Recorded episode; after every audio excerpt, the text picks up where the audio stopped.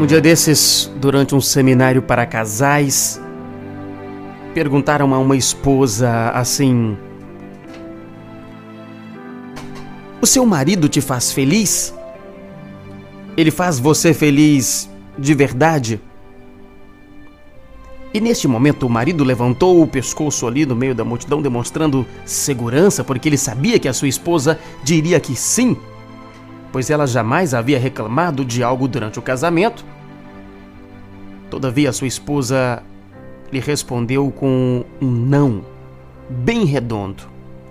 Ela disse então no meio da multidão: Não, ele não me faz feliz. E nesse momento o marido já procurava a porta de saída mais próxima. E ela continua dizendo: Ele não me faz feliz. Eu sou feliz. E o fato de eu ser feliz ou não não depende dele, e sim de mim. E a mulher continuou dizendo ali: Eu sou a única pessoa da qual depende a minha felicidade. Eu determino ser feliz em cada situação e em cada momento da vida. Pois se a minha felicidade dependesse de alguma pessoa, de alguma coisa ou alguma circunstância sobre a face da Terra, eu estaria com sérios problemas.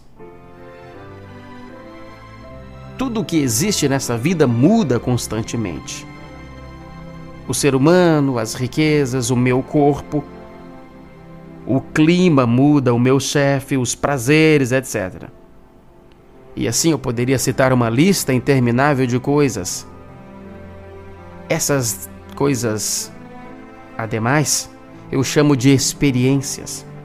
Esqueço-me das experiências passageiras e vivo as que são eternas.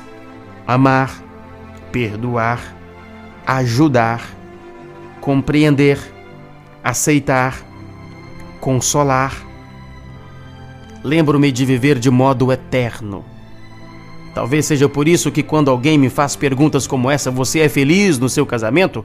ou você é feliz, eu gosto de responder com apenas uma frase, como se esta fosse a conclusão de todo o seminário, como se esta fosse a chave de toda a felicidade, de todo o matrimônio, de toda a vida humana. Gosto de responder com aquela velha e famosa frase que ainda não conseguimos compreender.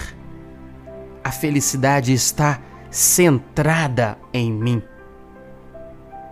Há pessoas que dizem: Hoje eu não posso ser feliz porque estou doente, porque não tenho dinheiro, porque faz muito calor, porque alguém me insultou, porque alguém deixou de me amar, porque alguém não soube me dar valor. Seja feliz, mesmo que faça calor, mesmo que esteja doente, mesmo que não tenha dinheiro, mesmo que alguém tenha lhe machucado, mesmo que alguém não lhe ame ou não lhe dê o devido valor, seja feliz sempre. Top Gospel.